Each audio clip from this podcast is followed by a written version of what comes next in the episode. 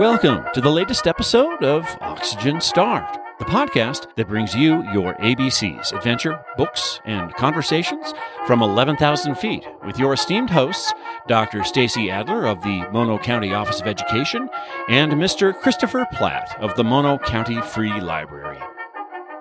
We had a fun adventure together recently. We did. It, it was really great. We went to Yosemite axe throwing place, store, game Shop, yeah. shop um, here in Mammoth Lakes. We went with our spouses. yeah, we went together, which is We- nice. We haven't done an adventure together in a while, which is kind of special. And to have all four of us, that was really, really fun. yeah, and then to give each of us sharp implements to toss across a room, that was even more fun. That it was a little scary at times, I have to say. So Yosemite axe throwing is is it's been around for a couple of years, Mhm. and we had a a lovely host, if you will, Justin, who was our our guide to throwing axes at targets, he was a really cool dude and really, Really really, patient.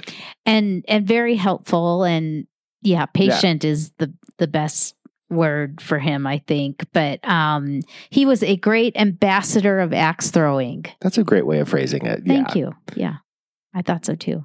So, w- the whole idea at Yosemite axe throwing is that you are given several different types of axes, like an axe that you would chop a tree down with. Right. Right. And there, who knew there were different kinds? They're all, they look different. They weigh different. They have different Mhm. colored handles. And you take these axes and you throw them at a target that is made out of a log Right.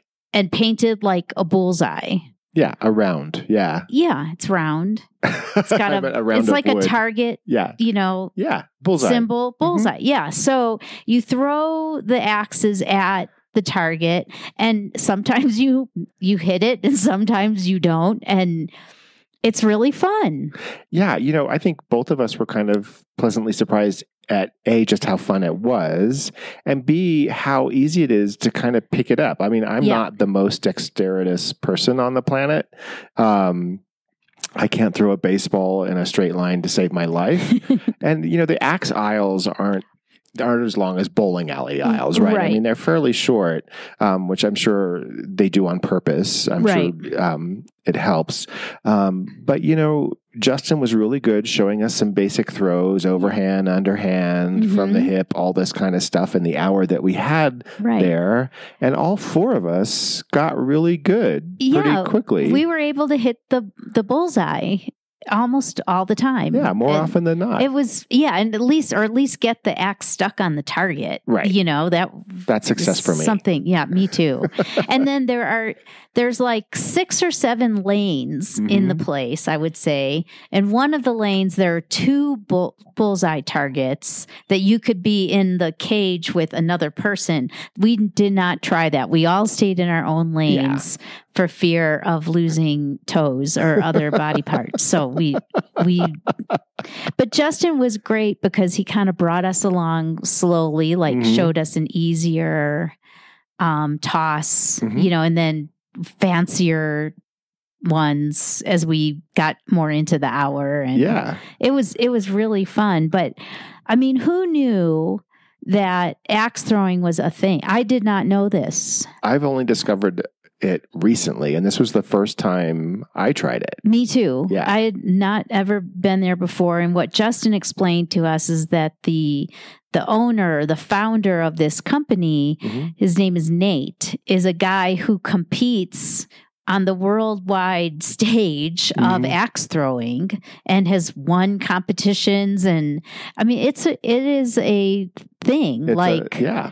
I was saying, oh, this should be in the X Games, but there aren't summertime. You know, it's like summertime thing. So the X Games are winter games. So like in in alternative Olympics or something. it- Yeah. you know, it's kind of like a contest. It's like, like darts or bowling, but with heavier blades. Um, yes, And uh, you know, I remember growing up and watching lumberjack games on TV. Right? This is I just kind Yes. of felt like slid into that category. I Um, agree. they're they're pretty proficient and pretty amazing. I don't think I could ever get that good, but it, you you get good enough in the hour that you have, Right. and you feel it's been a satisfying experience. Like you didn't fail, right? Right. And so, yeah, I- Yeah. that's kind of how I took it. And you know, your shoulder felt like you had done something, you know, after throwing an axe for an hour. It- Sure. You know, you you had a little burn going in your shoulder, which was nice. And Yeah, um no, it was super fun. And you do have to make a reservation. So if you're listeners, if you're gonna come up and you want to try axe throwing, you just call Yosemite Axe Throwing. You can look them up online and we'll put a link in our show notes and you can call and make a reservation to meet Justin and and go with your your significant other, like we did, Yes. and you'll learn just how good they are at axe throwing. Which for me was a little disturbing. Like I need to be a little more careful around the house I, now. right, exactly. I, I was thinking the same thing. I'm I might not push back so hard if I disagree with something Joe says now because he he was definitely He a- was totally good at it, yeah. for sure. But it was so much fun and a great way to spend Saturday afternoon with our friends indoors Yeah. and yeah, it was really great. And you can you can rent the whole place out if you have a big it'd be really fun to do that like for a Mhm. party. yeah, it would be. So Yeah, Yeah. it would be fun. yeah, so listeners, next time you're visiting or if you live here, check out Yosemite Axe Throwing. Tell tell Justin we sent you. You'll get nothing, but you know, he'll treat you well and yeah, enjoy it. Let us know what you think if you do. Stay tuned. We'll be right back. Oxygen, a colorless, odorless reactive gas, the chemical element of atomic number 8 and the life supporting component of the air. Starved, suffering a severe and damaging lack of basic material and cultural benefits. Oxygen Starved Podcast, a colorless, odorless, culture packed, nutritious podcast considering books, describing Mono County adventure, and engaging in informative conversation with colorful Eastside Sierra locals. Download it now. Welcome back, listeners. We are at the B, the book section of our podcast, and we have a different kind of book to talk about today. Don't we've never talked about a graphic memoir. No, I don't think we have. Yeah. We were just chatting about, you know, are there many out there at this? I mean, there are more than there used to be. Yes. And the probably the most famous one and the first one that I ever heard of came out in the 90s, and that was Spiegelman's Maus, M A U S, which I think a lot of people have read. It was a memoir about his family's experiences in, you know, the Nazi concentration Mhm. camps and what have you. Um, but yeah, this one's a very different one. Very different, but very entertaining. Yeah. And it is called This Country Searching for Home in Very Rural America. And I'm going to let you pronounce the author's name so I don't butcher it. by Navied Mahdavian And he is the author and the illustrator. and the illustrator. He's a New Yes. Yorker cartoonist now, yes, right? Yes, yeah, which is imp- I love New Yorker cartoons, so I was impressed by that. but the basic plot of this um, story is he and his wife, who are city people from San Francisco, decide to move to rural Idaho to get away from it all and try a different experience where they can afford to live, where he Mhm. can do his cartooning and you know they can start try to start a family so they go off in their car to nowhere idaho they bring a tiny home onto their property Mhm. which is fairly a large piece of property Six acres. yeah that's a good size yeah. and they plop that the house down in the middle of the land and hijinks ensue Jason Sue for the next three years. yeah Yeah, I think that we were chatting. This is a, a story that is not unfamiliar to people who live in rural areas like Right. we do, right? And how many young couples do we know that have, or including us at some level, have left urban life to come live here?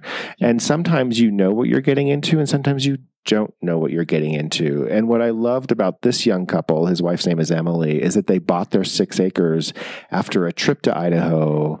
They realized they just want to give it a shot. They bought their land sight unseen. right Um, and then they just they're just going to go for it. They have an Amish company build their tiny Right. home and deliver their tiny Mhm. home, and then it's basically covers three years of their life Right. living there and who they meet, who their neighbors are, and how they get by. Yes. Um, and there's some expected things and some unexpected things. Yes, and and memoir. and lots of moments that resonated with our experience, you know, our Mhm. collective experiences, and many of the the guests that we've had on Mhm. on our show have had similar experiences. You know, this idea that you, you know just being in nature is is enough. That Mhm. that is going to change who you are and you know your your whole philosophy of Mhm. life and that doesn't happen.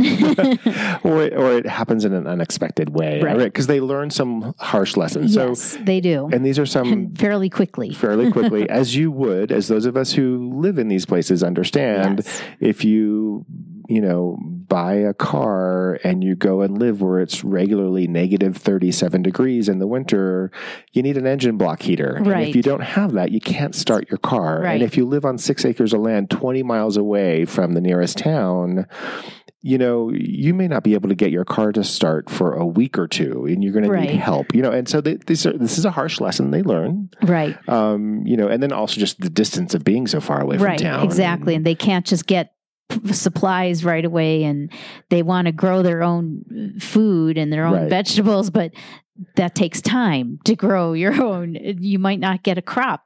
You know, Right. your first year out, and that's new to them too. And if you do, you might be sharing it with a local wildlife. Right yes exactly yeah and and he he talks about he was so excited to come to this place so he could yell at wildlife to get off his property because that like they listen Yeah. yeah exactly. But it is, I mean, what I liked about the, and we're not going to really give away this story. No. And it is a graphic memoir. It's not very long. You can read it in two hours. We have it Mm-hmm. at the library. What I liked about this couple was their optimism and how they kept regenerating that optimism Yes. through their their time doing this. He was a, she was an artist. He was a fifth grade school teacher. right that's right is awesome, right? right So he kind of brings this kind of what he calls a sense of humor to the whole thing, Right. Anyway, and and you know, wanting to really um, dive into being a cartoonist and all this other kind of stuff. They start, they restart the community movie oh, that was theater, hilarious and they're going to do like an art house at this Right. tiny little town in rural Idaho. And they keep asking people or telling people about it, and all the locals are like, "Oh, you should show John Wayne movies." Exactly and that's all the locals want to see or and that's the all that they will come for Right. is that John So, Wayne movies. yeah I I also like too how you know he we should say that he is of Middle Eastern descent, right. And so they have to tackle that Yeah. um, whole thing too about that he looks different than the the people around him, the the neighbors they do encounter who live far away, Right. but who don't always appreciate him being there and you know are suspicious of what is he doing there and Yeah.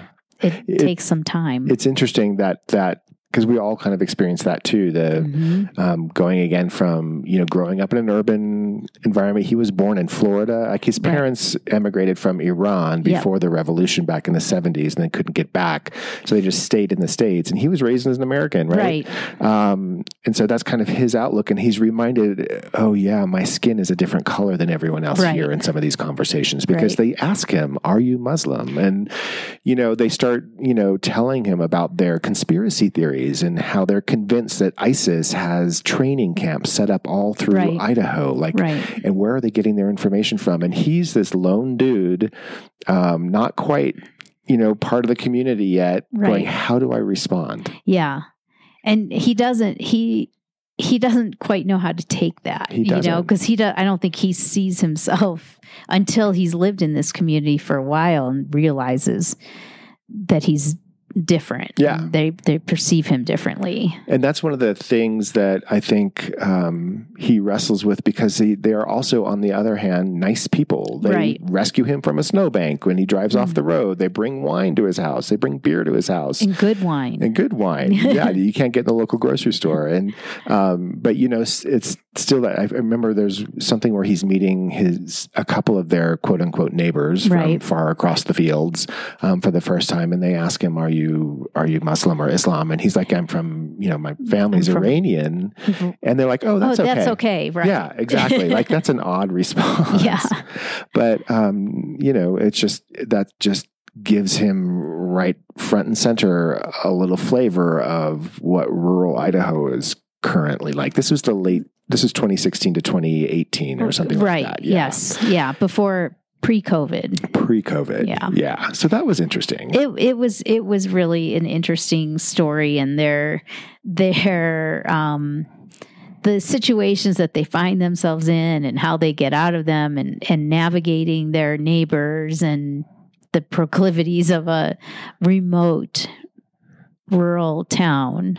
Well, and also, uh, uh, there's a lot of humor in this book. Mhm. There's a lot of self deprecating humor Yes. in in his memoir. He there's a lot of funny parts here too, right? Where it's Yep. just like city folks, you know, in the country, this is what's going to happen kind of thing.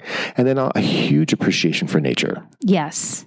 Well, I think that was something that gave them a little bit of an edge is Yeah. that they they did really appreciate looking at the, the stars in the sky and, and Mhm. the the expanse of the landscape around them. Again, they really appreciated that and wanted to be immersed in that. Yeah. And and we should comment on his beautiful um, little his drawings that Right. that tell the story are really I I don't know much about art at all as Mhm. if you've listened to this podcast for a while you know that but um, the Washington Post did an article on on this book and they they called out a few of his um, techniques you know using that he uses a simple um, deceptively simple ink wash style that he makes fantastic use of the DeLuca effect to show animation. Uh, he's clearly a very um,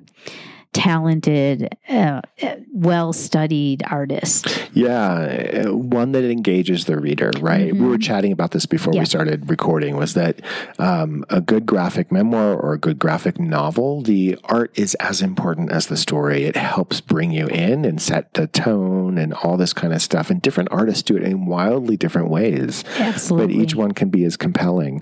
This one I found delightful. It's it's fairly. I don't know all the fancy terms. I just found it kind of simple and approachable, Mhm. and it made the story move fairly quickly. Yeah, the, the drawings are really compelling, and there's not a lot of words, Right. you know, that to narrate the drawings because there doesn't need to be. They Right. the drawings speak from for themselves, and it was real. It was super fun, Yeah, a super fun so. way to read a memoir.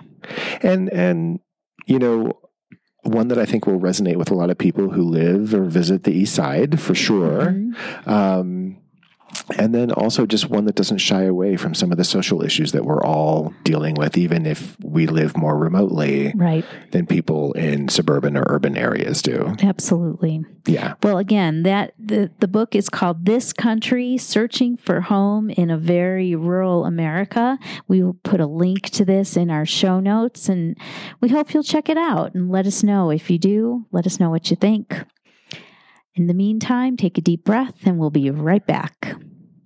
Ample oxygen is a basic requirement for human molecular metabolism. Welcome back, listeners. We are at the C conversation portion of our podcast where we bring in uh, a local who contributes uniquely to our live work lifestyle here on the East Side. And today I'm super pleased to um, introduce you all to Matt Ulery. Matt, thank you for joining us. Hi, Matt. Hi, thanks. I, I, I really appreciate you all having me, and I'm, I'm excited to to chat with you all about what we've been doing. Awesome. Yeah, I should say up front, you know, I met Matt through a project um, we're kind of working on together, which really he's doing. We're providing the space in libraries around Mono County. And that's the Mono County Social Services Department got a grant to train senior citizens in tech, how to use tech and all things tech, which we are learning is really all things tech. So um, it's been pretty successful so far. So that's how I met Matt, and we invited him on the podcast talk a little bit more about that and also his other work. So uh, yeah, thanks for joining, Matt. Thanks. I, I, I really appreciate it. We're excited to hear more about what seniors want to learn in tech. I'm dying to know, like, what are the questions that, that they ask? Well, because they're a little bit closer to your own. Is that Okay, we're going to go there. Okay, all right, sure. no, I freely admit I have a lot to learn in tech. But let's start from the start. Start from the beginning, actually, not the start. It's a, whatever. I'm already fumbling words. Matt, let's get to you. Tell us a little bit about your Mono County origin story, your Eastern Sierra origin story. What brought you here? Where are you from? For sure. Um, well, I, I, I, I'm from California. Um, grew up in um, in the East Bay, and Mhm. then um, after after college, ended up living in uh, in Oakland for about gosh, almost 18 years. And then um, my wife and I um, pretty much had been coming out to the east side, specifically to Bishop, to uh, to go climbing. Mm-hmm. And after about 10 years of coming here, uh, one time we were on a climbing trip out here and uh, she injured herself. And we decided that maybe climbing on an injury wasn't the smartest idea. So we, uh, we were already in Bishop and we were going to be there for the rest of a week. So we're like, what, do- what do we go do? What else is there to do besides climbing in Bishop? Perennial question. And Yeah. oh, yes. And we all ask ourselves that question for sure. Yeah, it's it's it's a great question. I mean, if you're not into in in if you're not gonna if you come there to go climbing and you can't go climbing, what do you do? And we we quickly found out that there was a lot that we really loved about Bishop when we stepped away from the climbing areas. Not that we didn't love the climbing areas also, but Mhm. it was it was kind of scary how aligned it was with the rest of our life. Um, and then you know, in general, we found that we were coming to Bishop pretty much like we would leave on Friday evening right after work and then stay as late as we could on Sunday and then have a struggle bus day on Monday at work from getting home so late. And um, I, I I think we both just got to a point where we were like, why are we not just moving here? Yeah. And um, as as I feel like a lot of people that I talk to, they finally get get to that point. Yeah. Um, and yeah, we just pulled the trigger and made it work. Um, we were very lucky, blessed, I guess you could say, that my wife works for a company where it was remote first. Mm. So um, that worked out very well. And I moved out here, and for the first time in my life since I was 13, did not have a job, which was terrifying. I think I got very used to always having a job. Yeah. Um, and uh, got very lucky. Ended up working for for Mono County for a handful of years um, in the IT department. Okay. Um, yeah, and then now it's been almost two years since I left the county, and uh, I've been doing consulting work on my own with with local clients from nonprofits and small businesses, and then now again coming uh, full boomerang around and working again with uh, with Mono County on this seniors technology project. That's awesome. So it's tech consulting that you do. Um, yes, and I mean yes. Generally, um, I would say that the vast majority of my clients, the work that I do with them, is around how to implement technology in their business to increase engagement or improve operations or profitability, whatever it might be. But yes, it's typically how to leverage that technology to achieve a goal. Um, and I think nowadays you kind of have to have that technology side of your business, um, no matter what you're doing, selling, offering. You know, it's the new Yellow Pages. it is. So did you had you ever anticipated before your your wife had the accident, you know, that kind of forced you to look outside of your passion? Um did you had you ever considered living here full time before or Oh yeah, I I had, I had wanted to move here for years before that incident. I just didn't want to push anything on her. It was like, oh, if you, oh, you want you're, you're interested in moving? here? yes, I, I would love to. Also, that sounds great. um, wonderful. Let's let's look at houses and. Oh, you're excited. Me too. Like, let's do it. You know. Um, but no, I was I was convinced years before that it'd be really fun to to move out here um, and just a good alignment. yeah. But um, you know, I think in, in every relationship, you have to make sure there's uh, mutual interest in a big thing like that, you can't force it on somebody else. So So we just talked about a book where a couple moves from the Bay Area to a rural area in Idaho oh and about their their struggles and what was you know, difficult for them. What was the most difficult thing for you guys leaving a, an urban area and coming to live here? You know, was there one thing that stands out to you as being real that this was the hardest hump we had to get over? Um, I, I mean, I think, I mean, the, the, the normal challenges, right? Of like, oh, I, I, I want this thing and I can just go to the store, like wherever it might be and just go pick it up immediately. Or for, for me, I do, I do a lot of woodworking. Um, Oh. so it was, oh, I'm just going to run to the hardware store and pick up a thing and it's going to cost me $2. And now when I go out here, it's like, oh, that same thing is $7 Yeah. Yeah. um, and, but I mean, it's I don't know. I, I try to think about what I lost, and I th- try to think about what I gained. hmm And it's Great. I think it's about the trade off. Like, sure, the two by four costs me more money, but look where I get to be. Yeah. like it's you know, and I I don't know. I think I think we are both just at a really great point in our lives Mhm. where the trade off made complete sense. And awesome. and it didn't feel like we were losing anything. Yeah, I mean, do packages take longer to get here? Is you know, things like that. Sure, but like I know my neighbors and they're all like really wonderful people and everybody you end up meeting that lives out here is great. It took me a while to get used to. I think that was the hard part. Okay. That, there you go. There's the hard part. Living in Oakland for a really long time, people would if people stopped and said hi to you or waved, you're like, "What are you trying to sell me? What pamphlet are you about to put in my hand?" And now out here, people people would wave at you and like say hi, and you're like, "I don't know you," but that that seems weird initially. And now I'm like, I wave at everybody, and I'm like, Yeah. "Why? How did that change?" And it's a great change, but that was probably for me like the weirdest thing. yeah. Okay. Um, I don't know but a pleasant one. It- a very Yes, pleasant, yeah. wonderful, wonderful change.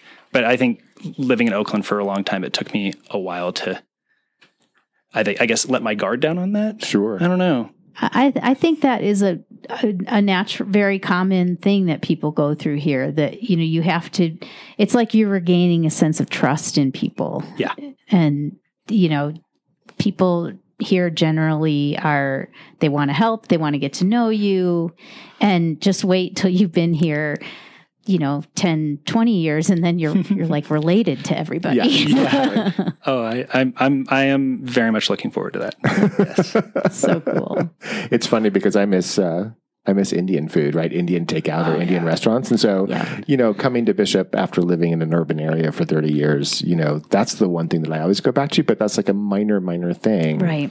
And to your point about being able, can you go to the store and get it, or do you need to order it? It also just kind of reminds people sometimes, do I really need that? You know? Yes. So True. Yeah. True. yeah, it's it's definitely definitely different.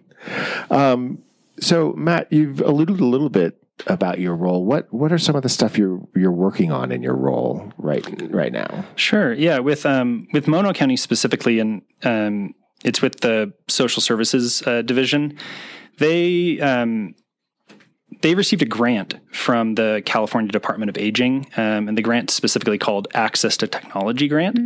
And um, the the folks in social services had reached out to me um, when they were thinking about applying for the grant. Um, when I was at Mono County in the IT department, one of the, my favorite things was to um, do monthly kind of trainings for all the staff on how do we use these programs that we interact with every every every day, and how do we learn how to use this technology better? How do we make this technology a tool rather than a hurdle? And um, and I like I love that stuff. Yeah. I don't know if I could ever be an actual like teacher teacher, um, but I love that. I love that part of my job at, at, at Mono County. Um, so I guess when they were thinking about this program, they were like, "Oh, we should talk to Matt," which I mean was like a huge compliment Yeah. to me. I was like, "Wow, like I haven't seen you all in like a year and a half, and you still thought about me. That's so wonderful." um, I guess that's always a, a, a good way to leave uh, an organization. Um, so when they reached out to me about it, I was like, "Yes, let's do this." And essentially, they we we we put together a bit of a an over an overview of a program that we would want to provide to seniors Mm-hmm. so they could apply for the grant. Um, and then like eight months later, they were like, "Yeah, we got the grant." I'm like, "Oh yeah, we talked about this like eight months ago." and so much has happened since then. Um, and I was like, "Yeah, I'm still in. Let's do it." And essentially, the the program that we're running right now has two pieces to it. Um, one, there's the like the senior technology sessions uh, that we're doing with with your team, Christopher, here at the library, and essentially those are one-on-one sessions with seniors. They get an hour with me, and we work on whatever they want. And that sounds very wide open because it is literally very wide open. And I've seen everything from I don't know how to do this thing on my phone to I have this really great long list of questions about different devices and what is this and how does that work and how do these work together and how do I make this all happy um, to you know like I mean one of the one of the great ones actually I think we did at the the Benton Library was um, uh, a husband and wife came in and they're they're looking to build essentially an oral history book um, of all these stories that her her father had told her, and it was the coolest project. Wow. And she had all these beautiful, great old photos from like from her family and everybody else. And like, how do I make this into a book that I can then create and then give to everybody in our family? And I mean, that requires technology Yeah. right? You have to like scan the photos. You have to figure out how to like edit and like and like all the all the different stories. Like how do you put it together in, into a book that you can then get produced for a reasonable amount of money? And I was like, wow, I never, I didn't think, I thought people were going to show up and be like, how do I use an iPhone? right. Because I, I, that's, I was like, oh, that's a pretty common question. That's the questions I hear from my parents and, and my my wife's parents. Um, but th- th- this was something totally different. I was like, wow, this is really, it's super cool. Like, and It is. it's something that they're going to create that. I mean, I wish I would have had that from my grandparents, like, and or my great grandparents, like their stories and picture. Like, it's just kind of a beautiful thing. Um, so there's the senior technology sessions, as we mentioned, and I guess at some point we can talk about the ones coming up. We have some in Coleville. Yeah, coming up. We'll, this episode will come out just after the one on the 17th in Okay. Coleville. But Yep. um, we we've already been in discussion about Yep. doing this like maybe every other month for a year, right? Something Yeah. like that. And Yeah, we got we got we got funding through the rest of the year. funding through it. So those of Yeah. you who are going to get you know devices or things for your holiday gifts, you Mm-hmm. know, they'll if you're a senior, there'll be something at your local library probably January that you can come learn a little bit more about how to navigate it. But this is like just one part Part of it, right? yeah. Yeah. So the other the other part of it is um, the county part of the part of the grant. The county has a budget to purchase these really interesting um, senior focused tablets.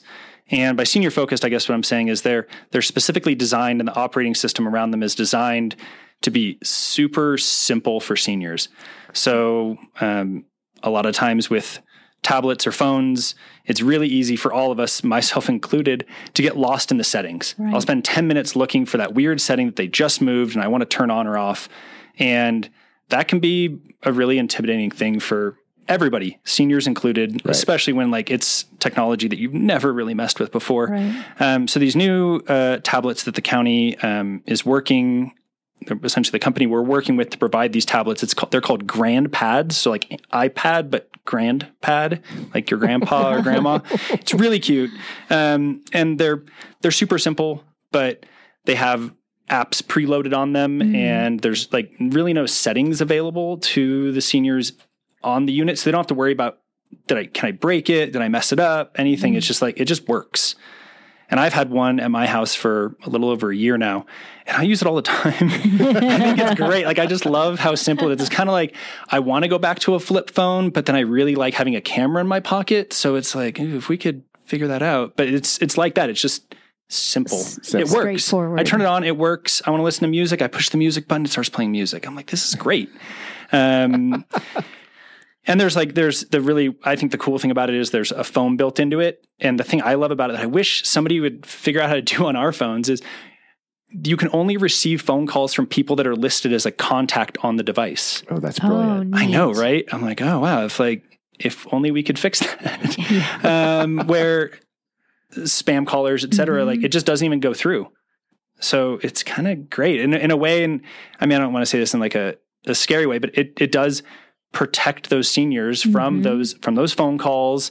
And then, you know, when they're using the internet, it doesn't actually allow them to download anything. So they can't accidentally download like a virus or something of that nature that would cause them to to open themselves up to to phishing or anything else of that nature. I mean, there's still opportunity for that, I guess, but it's um it's kind of great. Um, and I think for a lot of seniors, this is the the GrandPad. It, it, it's kind of like an iPad on training wheels. Mhm. So my my hope and dream, and what I've seen with already with a couple of seniors from this last year, is that they they take on the GrandPad, they get really comfortable with it, they learn the technology.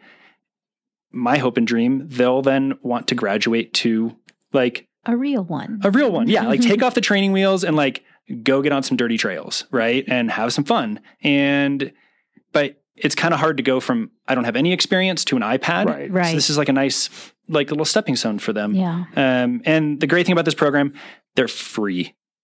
I know it's some like scary four letter word. So but they they just show up and hey, I want one of these, or how does yeah. that So the work? the best way to do it, and what I, I can do is I can um, I can give you my my contact information Sure. to, to Mhm. list in the, the Sure. episode, and and seniors can if you're over sixty and you live in Mono County and you're interested in learning about this, I'll give you Christopher my email address. You can you can throw it on the We'll put it on the website. page. Yeah. and just send me an email. Great. And I'll even give you my phone number. They can call me too. I I'm fine with either one.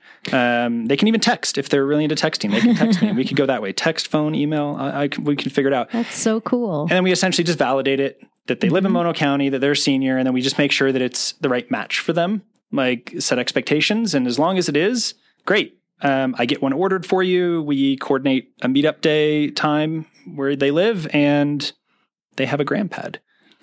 You know, it's It interesting. sounds simple, So but it's just that easy. One of the things I'd learned, this was a few years ago when Apple was developing the iPad. Um, one of the reasons the book application was preloaded on the iPad Mhm. was to help people navigate this unfamiliar technology. They figured, especially if you were an older person, you would kind of understand what a book was. So you would Mhm. likely tap on the book application and open it up and then they made it so you could navigate kind of like flipping a page Yeah.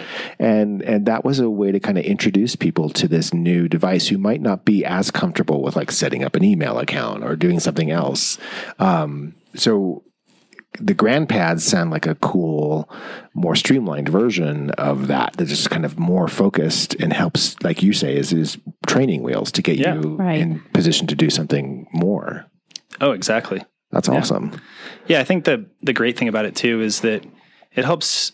It's I, I I've seen it help a lot of seniors try to figure out what do I want from the internet, yeah right? Mhm. I mean, it's I think it's sometimes it's very difficult with technology to know why am I using this? Like, does this bring me joy? right And I don't know.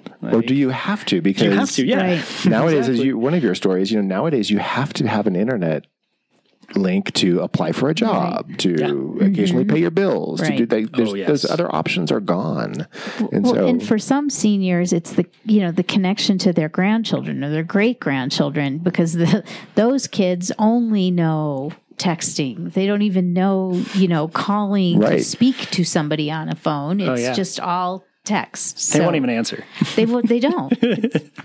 I have some of those people. I know. i'm just thinking i'm I kind of lucky in my family like my mom she knows she's her way around an ipad like crazy she's better than me like you know it's just just funny but you know she has the time and Right. the resources to spend to learn it you know and it can she obviously has the um you know the gumption and the Right. you know the guts to to get involved with Right. tech because some folks are just afraid of it Yes. yeah and you know this is a great solution for for those folks I yeah, I, I I I totally agree. I think it's it's a really great way to kind of take down some of those barriers. Yeah. Um, especially the one-on-one sessions too. You know, I think that's the between the GrandPads and the one-on-one sessions. I think we're trying to. I don't want to say like attack the problem, but that's Mhm. essentially what it is. That how can we how can we break down some of these barriers and get get seniors more comfortable with the how to use this technology? Have you? We haven't talked about this. I haven't asked you this question. Are- Um, you know, we are very rural, as we talked about, and broadband isn't everywhere. And if you have this kind of provider in one part of the county and you drive to the other part of the county, suddenly your phone doesn't work.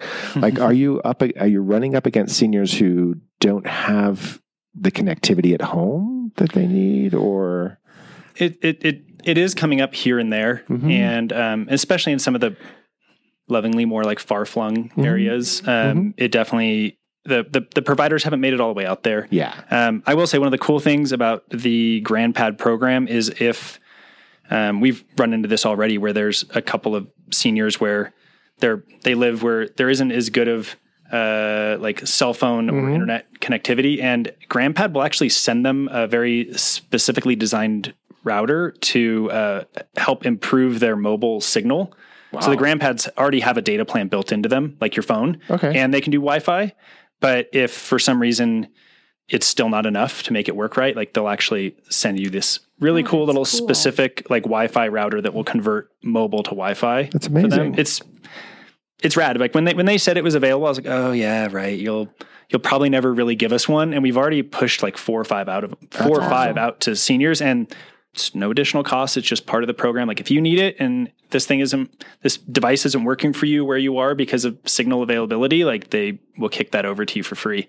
ah, that's amazing. It's really cool. Like yeah, and um, hopefully uh, in the future the broadband situation will improve. yeah, I know they're working on it. Yeah. They are. Um, yeah, well, listen, Mono County seniors, if you're listening to this and you're at all interested, go to our webpage or we'll put it on the library website as well. Um, and information where you can find out more about this this stuff from Matt. This is pretty awesome. Yeah. So, Matt, we heard a little bit about your climbing th- that you love to do. What What else do you love to do in your free time? in for well free What little time, you gosh. have of it. Oh man. Um, well, it's it's funny. I think um, I don't know if this is like a, a Bishop curse, but it seems like a lot of a lot of my friends that we were first attracted to to, to Bishop because of climbing. Once we moved here, we all like kind of start climbing less and less, and I've found that I've started climbing less and less, and it's that every corner I turn, I find something else I want to go do.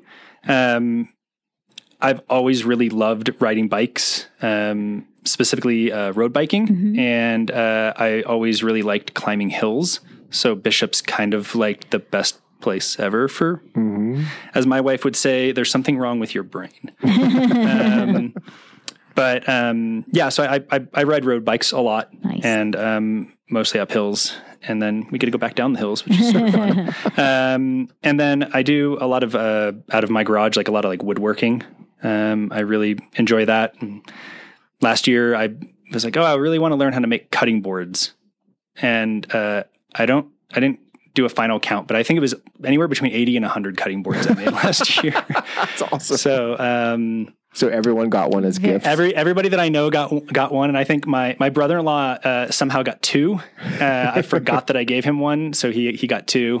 Um, That's great. but um, no, they're super fun, and it's been a, a good way for me to kind of dig in on something I'm super interested in. I've you know even my um, my my grandfather had a really great wood shop, and uh, he taught me a little a lot of really valuable lessons in there. So it's been really fun to kind of reconnect to that as a hobby and and learn more.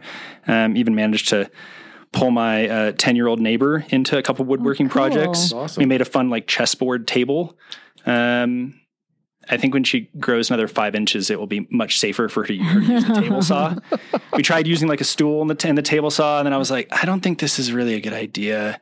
I'll just cut everything. It's fine. You can do all the, you can do all the gluing and playing and like sanding. And I think she liked the gluing. She didn't like the sanding. Um, No, nobody likes sanding. I do. That's- Do you? I love it. That's good to I know. love it. It's great. It's Well, just you know when very you rewarding. when you pivot to charcuterie boards, let let me know, and I you know, Oh, I'll be yeah. like your A higher first level? customer. Oh, That, That's- well, that's I mean, funny. it's it's pretty much the same thing as a cutting board. It's funny actually. A lot of the people I end up making cutting boards for, they're like, "This is too nice. I don't want to. I don't want to cut on it." And they're like, "I just use it like as a charcuterie board." Or one of my friends uses it uses it as his like little like laptop lap stand. Stand. oh, And I was like, "Oh, okay, that's cool. That's that's not really what it was designed for, but right on. Like you know, whatever makes you happy." Well, hey. Um, do you have an Etsy shop? no. So my, my my rule with all the woodworking stuff has been um, it's supposed to be fun and it's my anti computer time. So if um, I find that if I turn things that are f- really fun and personally rewarding for me into a business that it then just becomes a business And then it's work. and then it's work. And it's like I already have enough work. I just want to have fun, and that way, awesome. like, oh, like I have a I have a free afternoon. I'm going to go make a ton of sawdust, and I can do it for fun, not out of like pressure of like, oh, I'm, I mm-hmm. need to get these ten cutting boards delivered to these, you know, Right. these folks, and yeah, it's more mostly That's just so fun. cool. You know what I love about hearing Love about this? Because Wills and I have commented on this repeatedly. We live in Bishop too. I commute up to Mono County every day. And my mother, who still lives in the house I grew up in, her husband is a wood carver and has a shop in his Oh, garage, right? Beautiful. And so, you know, we, we remarked on that, you know, when we first moved back out here, you know, Don's wood shop is awesome. You know, it's carved out a portion of the garage. And now where we live in Bishop, we go out and we walk the dog in the evening. Everyone's got their garage door open and every other garage has some sort of shop in it. Yeah. Yeah. Wood shop or something else going Yeah. on. And like it is such a culture thing and it's so awesome, right? Yeah. Like everyone's kind of getting away from their work or getting away for something or getting into create Yeah. um, something, which is just amazing. But it's just so funny because we would joke about like, why does everyone have their garage doors open? Like, you know, um, but you realize there's stuff going on in there. You know, Yeah. I It's wonder awesome. if the fact that we don't have to deal with commute times, you know, to or from work, that we can leave our jobs, get home in a reasonable, reasonably short amount of time, Mhm. and then we have like some evening hours to do creative, you know, pursuits and things like that. I, I wonder if that lends itself to more people having shops in their garage Yeah. and those kinds of things. I don't know, just throwing it out there. Be a fun research project. Yeah, exactly. I mean, it makes sense to me. Um, but no, that's awesome. So, uh, if you do start an Etsy shop, let us know. We'll put Yeah. a link on the website. Matt, um, we always end our conversations by asking our guests if they have a book they would recommend or if they're a book that, that you're currently reading that you would like to talk about. And I understand you have both. I, I have one of each. So um, typically with um, with any of my clients um, that I work with, uh, small businesses, nonprofits, whatnot, um, there's one book I, I always try to recommend to them to read. Mhm. Um, so if you're a small business owner or run a nonprofit or just want to think more about how to how to represent your your brand in general, um, there's a, a book by a gentleman named Donald Miller called Building a Story Brand. And um, I think it's excellent. It uh, essentially teaches you how to position your, and you guys will like this because this is about stories, but um, how to position your brand as the essentially like in uh, each individual's life story.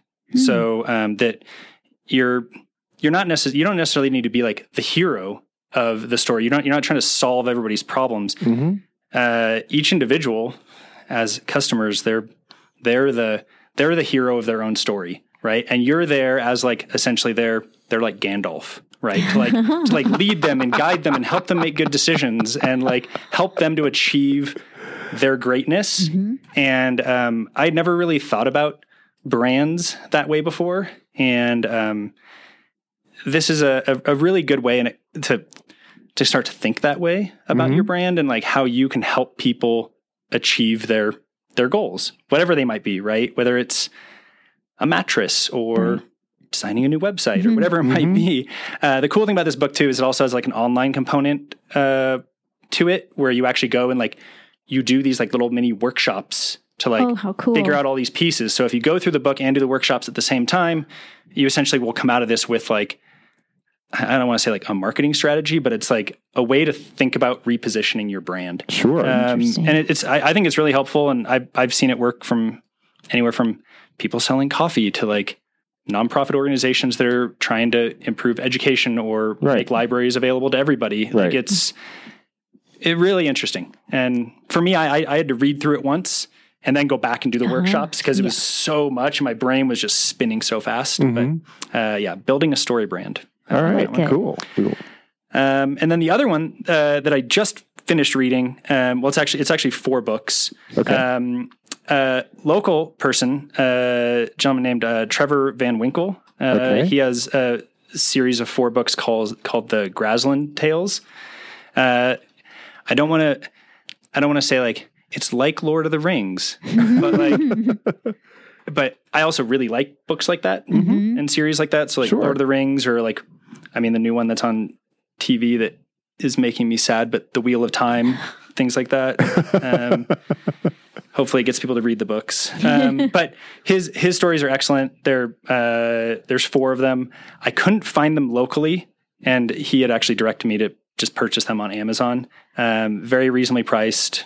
Short reads, like 150, 170 pages each. Cool. Um, I, I thought they were excellent. Like I actually really enjoyed them, and uh, he has some like little uh, Easter eggs in there about the Eastern Sierra that I thought was really cool. Oh, that's cool. Um, so, I So like- yeah, so kind of like a fantasy Yeah. genre. Okay. yeah, kind of. I mean, it, I guess I don't want to be like, or maybe like less like Lord of the Rings and more like The Hobbit, um, where it's like you know.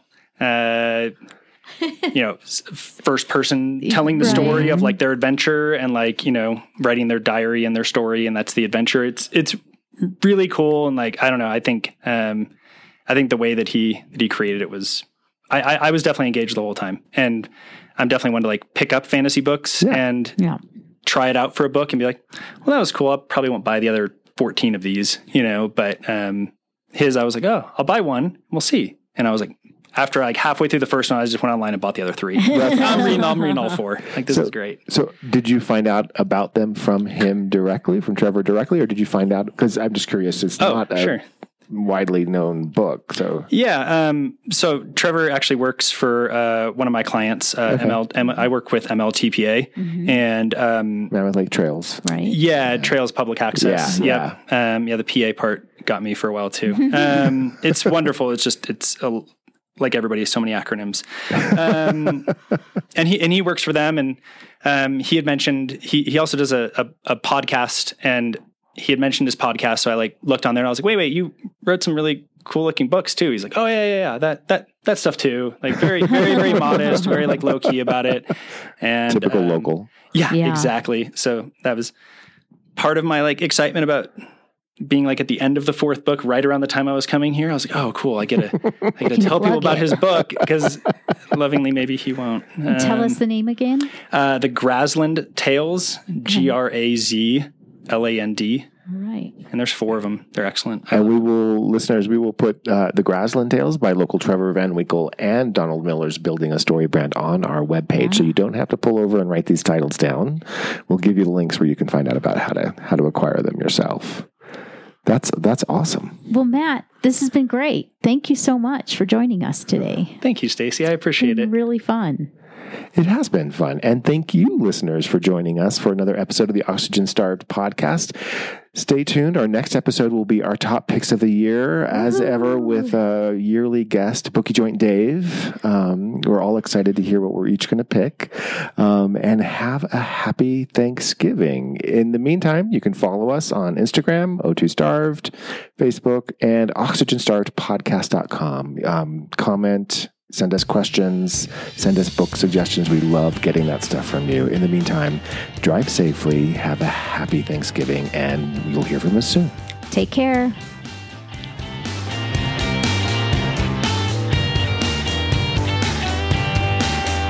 Thanks for joining us here for Oxygen Starved. Our outro music, Iron Bacon, is composed and performed by Kevin MacLeod. Incompetech.com, Creative Commons by Attribution 3.0 license.